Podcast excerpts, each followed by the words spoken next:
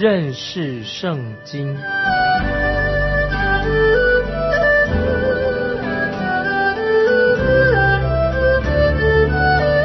认识上帝的话，把上帝的话带到全世界。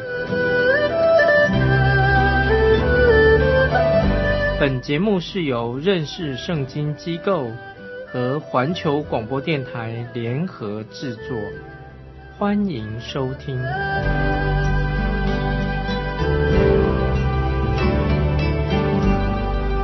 亲爱的听众朋友，你好。欢迎你收听认识圣经这个节目，我是麦基牧师。今天我们要来查考马太福音第十四章，在这一章里面有好几个主题。先就是施洗约翰，他是主耶稣的先锋，已经受害了。接着就是主耶稣他自己退到旷野的地方去，但是。还是有很多的群众跟随着他。这里我们也看见主耶稣他行神迹，就是五饼二鱼的神迹，喂饱了五千人。当主耶稣叫门徒到对岸去的时候，起了风浪，主耶稣就行在水面上，走到门徒那里。所以这一章里面属灵的教导非常的丰富。当我们仔细查考这些经文的时候，主耶稣因为他的百姓拒绝他做王，后来看见主耶稣跟当时的宗教领袖起了冲突，在这个状况之下，马太福音以下几章继续的这几章就记载有关于这些事情，在这一章里面特别记载到主耶稣行的神迹，主耶稣他正在一个危机当中，耶稣就用神迹来彰显他的能力。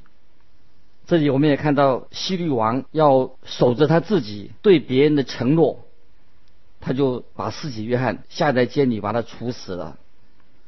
在这里我们看到很明显的光明正义受到邪恶的作为来对抗光明跟正义。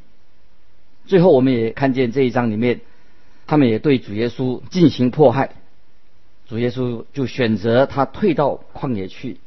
避免希律王加害他，因为主耶稣他所安排的时候，时间还没有到。所有的福音书四个福音书的作者都记载了耶稣喂饱五千人的这个神迹，所以这个神迹应该是一个很多属灵的教导，对我们有很好的教导。所以我认为这是主耶稣行的几个重要神迹当中的一个非常重要的神迹之一。也是唯一的四个福音书都有记载关于五饼二鱼的神迹。接着我们来看第一节、第二节，马太福音第十四章。那时分封的王希律听见耶稣的名声，就对臣仆说：“这是四喜约翰从死里复活，所以这些异能从他里面发出来。如果让你听起来。”会不会有点觉得这个希律王他有点迷信？对的，他是很迷信。他确实啊，他那个心里面很多人啊，也对这些事情确实是迷信的人。不过他们所迷信的不是圣经，也不是迷信主耶稣，也不是迷信基督教。这个希律王跟当时那些无知的人，他们很迷信。他们说，在当时说，四喜约翰大概从死里复活了，有异能从他身上发出来。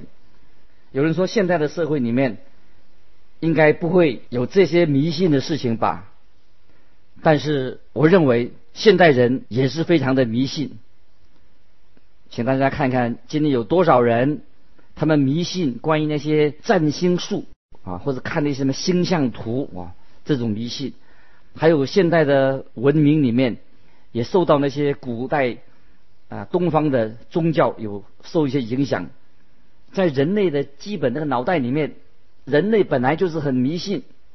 亲爱的听众朋友，如果你离开了神的话，不看重圣经，那一刻开始，你就会成为一个非常迷信的人。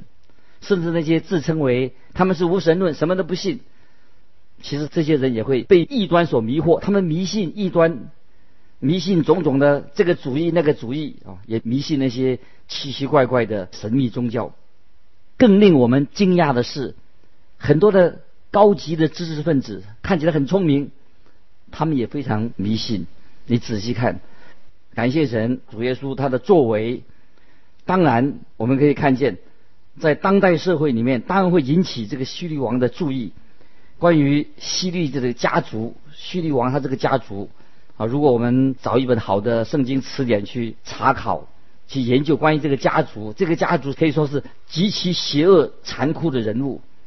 所以在这一章里面，我们看见希律王他也不例外。马太福音十四章这一章头几节就说到关于他的事情。当叙利王听见主耶稣所传的道，他立刻他心里面就很恐慌、很害怕，因为他很迷信，因为他杀害过四喜约翰。现在我们看见他将四喜约翰。跟主耶稣连在一起，因此他迷信了。他说：“四喜约翰这个人从死里复活了，所以他很恐惧，他就要让他发狂的。因此他想把约翰的势力完全的除掉。据说西律王他也是一个酒鬼，人非常腐败，也是很卑鄙的。他内心非常的软弱，但是他也是一个杀人狂。他已经把主耶稣的先锋司机约翰杀掉的，现在准备也要来谋害耶稣。”下面几节经文就是他叙述的方式是回顾四己约翰被害的当时的状况是什么样子的。现在我们来看第三节十四章第三节，起先叙律为他兄弟菲利的妻子希罗底的缘故，曾把约翰拿住锁在监里。这里请大家注意，这里的希律他，他曾经啊，就是以前捉拿约翰，这是一。一件已经发生过的事情啊，不是现在发生，已经发生过的事情。叙利他曾经为了希罗底的缘故，就把约翰下在监狱里面。请注意，这个这个希律是很容易受人家影响的，他没有自己的主意，他受人影响。他这里是受到希罗底，就是那个他的聘妇哈。希罗底的影响，后来他又受到其他人的影响，他是一个政客型的啊。他说做每一件事情，都是为了要迎合别人的认同。我们来看第四节，因为约翰曾对他说：“你娶了这妇人是不合理的。”世袭约翰曾经公开的指责叙利王他的不道德的行为。约翰。他不是一个很好的政客，他没有对他讲好话。接着我们看第五节，叙利就想要杀他，只是怕百姓，因为他们以约翰为先知。这里我们看到希利他心中是很怕那些群众。接着我们来看第六节，到了希律的生日，希罗底的女儿在众人面前跳舞，使希律欢喜。希律这个人很好色，当时他正跟他的弟媳啊希罗底同居，司机约翰为此他就指责过他。看第七节，希律就起誓，应许随他所求的给他。我这样想，希律以为他会希罗底的女儿会求一个合理的要求。我们看第八节，女儿被母亲所使，就说：“请把施洗约翰的头放在盘子里，拿给我。”正和希律同居的那个妇人啊，希罗底，是这位跳舞的母亲，提出了一个很残酷的要求，因为约翰曾指控他，所以他现在要很残酷的要报复施洗约翰。第九节。这里说王便忧愁，但因他所起的事，又因同席的人，就吩咐给他。请看希律，他这种人啊，他他因为怕他的这些客人会想他，会这个他是想到他，我说他不守诺言，给会给他也有负面的印象，所以我们看这个第十节到十一节，于是打发人去，在监里斩了约翰，把头放在盘子里，拿来给给了女子，女子拿去给他母亲。这是在当日啊一个生日宴会里面发生的一种很残酷的事件，听来令人很伤感，也是一种很邪恶肮脏的一种事件。这个显示出哦，当代的社会是多么的黑暗。在四喜约翰被砍头、斩首之后，他的头颅就放在一个盘子里面，交给一个跳舞的那个女孩子。所以我们看到人性哦很残酷，到现在也并没有太大的改变。今天的社会里面也充满了情欲，也充满了仇杀。接着我们来看十四章十二节，约翰的门徒来。把尸体领去埋葬的，他们就告就去告诉耶稣，约翰的门徒把约翰的尸体领回来啊，他们很爱护他，把他好好的埋葬的。这个时候，耶稣就选择离开啊这个这个是非的地方，因为他知道西域很可能，因为他心里面很恐惧，会崩溃，会到一个地步，他会发狂，会发疯。他会做出更狂妄的事情、残忍的事情，因为主耶稣认识这个人，他为了避免发生意外，所以耶稣因为他的时候他没有到，所以耶稣就选择他离开这个地方。接着我们来看第十三节，耶稣听见了，就上船，从那里独自退到野地里去。众人听见，就从各城里。步行跟随他，主耶稣从啊渡船过到加利利海，但跟随他的群众很多，不想主耶稣离开他们，所以他们就步行沿着加利利的海边绕到对岸去，与他啊相遇要见他。可是主耶稣他实在是很爱啊这些群众啊，也受到群众的喜爱。接着我们看第十四节。耶稣出来，见有许多的人，就怜悯他们，治好了他们的病。这里我们在啊注意，人们把这些病人带到主耶稣面前。那么从这里我们看到，就知道主耶稣又医治了好多人的病。若要把主耶稣他医治的大能跟今日。那些什么神医啊相提并论的话，实在是一个亵渎神的事情。因为神医是想模仿耶稣所做的，但是主耶稣他所做的远超过今天所谓这些神医所做的。耶稣所医治过的病人不知道有多少，也许上千人啊，上千人以上啊，实际上众人都知道的事情，显在那些病人的身上。耶稣把他用神机医治好了。接着我们看。第十五节，天将晚的时候，门徒进前来说：“这是野地，时候已经过了，请叫众人散开，他们好往村子里去，自己买吃的。”这请注意，门徒这个时候给耶稣做一个建议，告诉耶稣该怎么做。他们的建议就是说，把这些群众打发到啊村子里面去买吃的。我们看第十六节，耶稣说：“不用他们去，你们给他们吃吧。”哎，要喂饱五千人的神机，在四个福音书里面都有记载这个事情，可见呢，这个神机是一个非重非常重要的神机。门徒好像把自己当老板一样，他现在门徒们正告诉耶稣该怎么做，但是主耶稣却对他们说：“不用他们去。”你们给他们吃吧。哇，这是一个不可能的任务吧？怎么可能做得到？怎么能给他们吃呢？有这么多的人。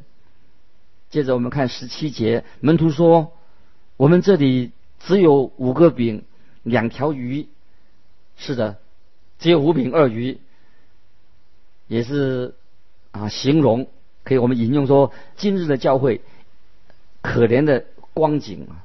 也很可怜光景，也许今天的教会说，也是这样说啊，大家就说，我们还是打发这些群众走吧，因为他们自己去解决问题就好了。我们可以把他送到精神病院，请专家来帮助他们，帮助他们啊来解决他们的情绪上的问题，缓和一下，或者把这些人啊送到政府单位去、救济单位去，哦，解决他们肚子的问题。就算我们可以给他们一点零粮，给他一点零粮吧，也不过我们咬的很少，我们能只能给他一点零粮，也不过只是五饼二鱼这么少而已。但是我们都缺少了从主耶稣所来的那个能力，我们实在需要神给我们有这样的能力，我们就可以不必打发他们去到别的地方，我们自己可以帮助他们。也许今天我们还没有啊意识到，解决的问题的方法不是在于叫人去到政府那边去想象啊，去叫人去帮助他，而是。唯有在基督里，在神里面，神自己可以解决问题。难怪啊，今天的教会非常的软弱，没有力量。我们只是叫他们去到别的地方去找想办法。神有能力来到神面前。接着我们看第十八节，耶稣说：“拿过来给我。”我们现在看见啊，主耶稣他的回应啊，实在非常的。奇妙啊！他所做的，我们可以啊，给我们很有很受感动。亲爱的听众朋友，耶稣是主，他对也对我们说：“拿过来给我。”不是因为我们自己个人有些什么才干、有些什么本事可以帮助别人，而是因为我们一无所有。问题是我们是否愿意把自己所拥有的放下，交给耶稣？我们来到。让耶稣直接的来教导我们该怎么样去解决问题。我们支取神给我们的力量。我们不要以为哦，这个小男孩子他有五个大饼啊，其实这个不是五个大饼，其实也是一个很小的饼，要给五千人吃，肚子饿的人吃，当然是不可能。他们所有的就是只有五个小饼。这个小男孩大概可以，他把这个饼。一个人吃可能也刚好做他的午餐，但是他把这些饼拿出来拿出来的五饼二鱼啊，就是主耶稣说拿来给我，拿来给我啊。于是我们看十九节，于是吩咐众人坐在草地上，就拿着五个饼两条鱼，望着天祝福，拨开递给门徒，门徒又递给众人，于是。吩咐众人坐在草地上。这里我们啊，有人提出一个很有趣的看法啊，是我们大多数人有时会忽略掉的。在马可福音啊，马可福音他告诉我们，主耶稣叫众人一排一排的坐下，每排五十个人或者一百人。这些人也许是穿着不同的颜色的衣服，坐在草地上。如果从对面山上看过这个群众的时候啊，他们组合起来一定是看起来五颜六色，一定很好看。啊，主耶稣叫他们有次序的坐下来。啊，主耶稣做事是很有条理的。经文告诉我们说，他就拿着五个饼、两条鱼，望着天祝福，拨开饼递给门徒，门徒又递给众人。我想当时这些门徒啊，他把他们自己当成老板的。当时啊啊，告诉啊耶稣他该怎么样做啊，或叫他们散去啊。现在他发现啊，这些门徒现在变成什么？变成服务员了。他们正在服务服侍这些这么多的群众。这个也正是我们今天我们每一位基督徒，我们传道人啊，布道家，每一个基督徒都应该来参与啊侍奉，人人都要侍奉。我们可以去啊喂养。这些人群群众，在今天的教会里面，实在啊，有有些人很喜欢告诉别人该怎么做，很少人自己自愿的去做一位不是别人的人。有位传道人对我说，在我的教会里面，很多人喜欢做老板，伙计很少，啊，就是他的教会里面，人人都喜欢做领导。教会真正所需要的是什么呢？就是又有更多的服务员，他们可以向别人分发生命之粮。这个生命之粮是什么呢？就是主耶稣他的话，全本圣经神的话语就是生命的粮，我们可以分发给那些有需要的人。接着我们看第二十节，他们都吃了，并且吃饱了。把剩下的零碎收拾起来，装满了十二个男子。我以前啊，以为收拾这些零碎，这个零碎的意思是什么呢？我以为是说捡起来一些啊，好像垃圾，剩下那些吃不完的那些，好像剩下来的东西。意思就是说，这些人吃了一半，吃饱了他不吃了啊，剩下来他把它就把它甩在那边了。可是这里所说的。十二男子的饼跟鱼是没有被碰过的，都是干干净净的，可以分给别人吃，不要浪费。有时我们去市场去买东西的时候，有不要忘记，有时我们想象不出来，在今天的世界里面，有许多的穷苦的人家，他们还是饿着肚子，他们家里面很贫穷，不晓得在你的周围有没有这种人啊？当时的人。大多数的人，他们都是也许是比较贫穷的，他不知道什么叫做吃大餐，贫穷了很多。但是现在剩下的十二男的食物，正表示说，他们已经吃饱了，已经吃得饱饱的了。剩下这些东西，这些东西怎么办呢？应当哦，去想到有需要的人，我们可以啊把这些分送给他的人，在我们的周围当中，我相信一定有许多这些有需要的人。啊，这是我们啊每一个基督徒的责任，都可以去分送生命的灵粮，别人的需要，我们可以想办法去帮助他们。接着我们看二十一节，吃的人除了妇女、孩子，约有五千人。当日，哦那一天，就是说有也我有五千个男人，并没有包括妇女和小孩子。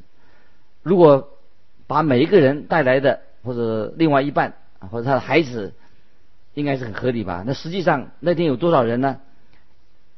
据说有，应该有一万五千人以上，不是只有五千人。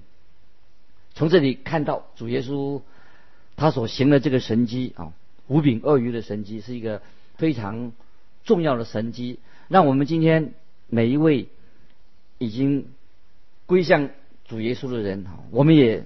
知道我们来到主耶稣面前，不是告诉主耶稣该怎么做。我们不是做天赋的老板，告诉他要做这样做那样，听你的，乃是我们很安静的顺服的来到主耶稣面前，求神指示我们该怎么样去解决问题。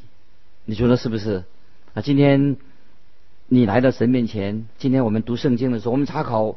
马太福音有没有从神的话语得到神的亮光？知道我们在神面前该怎么做？我们的神知道我们每个人的需要。主耶稣，我们的神也是行神机骑士的神。主耶稣可以使用我们今天每一个人在神面前都成为神的器皿，把神的真理、神的道与许许多多的人。做这样的分享，你是否愿意做这样的一个人？我想今天很多人啊，也许他在物质上有需要，或者精绪、精神上、情绪上啊，我们做神的儿女，神都会把他当得的恩赐给了我们，我们可以与我们的邻舍有需要的人，我们会给他分享，就把神的道跟他们分享。我想今天就是啊，神透过。这段经文给我们的看见五饼二鱼，也许我们大家已经读过很多次，很熟悉了。哦，也叫我们学习说啊，我们有很丰富，千万不要去浪费。哦，想到在我们周边很多人在身体上、在精神上、在心灵上有许多的需要，而且他们真正最大的需要就是来自主耶稣基督。他不但是是我们的救主，他不但赦免我们的过犯。